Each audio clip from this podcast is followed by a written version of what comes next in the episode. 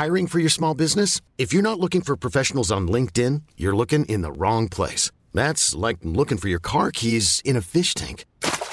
LinkedIn helps you hire professionals you can't find anywhere else, even those who aren't actively searching for a new job but might be open to the perfect role. In a given month, over 70% of LinkedIn users don't even visit other leading job sites. So start looking in the right place. With LinkedIn, you can hire professionals like a professional. Post your free job on linkedin.com slash achieve today. Have you ever dealt with an ex having such a low sex drive compared to yourself? An ex? I guess she means like when you're ex boyfriends because we don't have boyfriends right now. But have you ever dealt with a guy who's had a way lower sex drive than you? I think is what she's kind of getting. At. Okay, we talked about this on It Goes. Yeah. We did, and yeah. Have I you mean, one? Um, have I?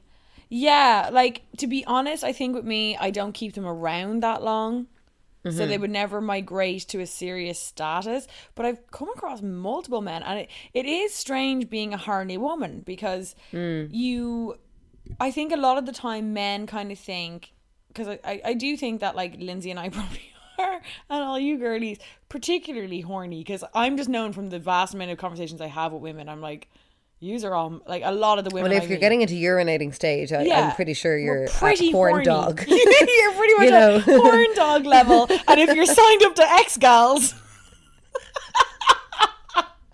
I think you're all 1,200 of you are fellow horn dogs. Harley, Carly. Harney, Mary freaking Harney. So, yeah, like there's been so many men. I think a lot of men are used to women with lower sex drives as well. And like, I, if anything I've learned is just that like, I need a man who is.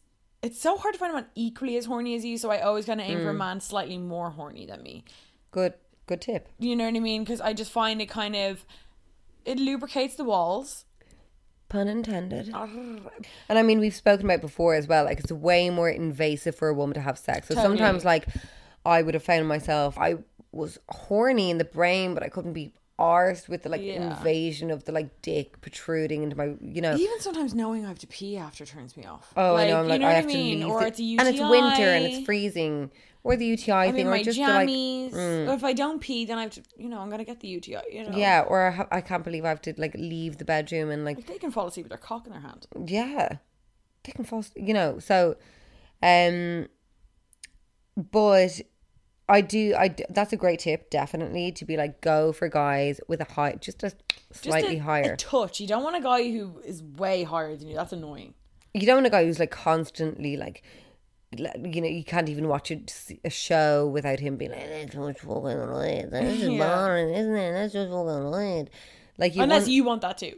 You know what I yeah, mean? You need- yeah, no, has to be exactly. You want someone who is like equal to you, but You just want um, some pestering you. Yeah, like uh, we actually spoke about this in It Gals, where it's just kind of like you need to find someone who is just in the same pocket of like whatever you're wanting right then. Mm-hmm. And I do think that relationships like turn and change, and I do I feel like relationships work and are successful if somehow it's a complete fluke.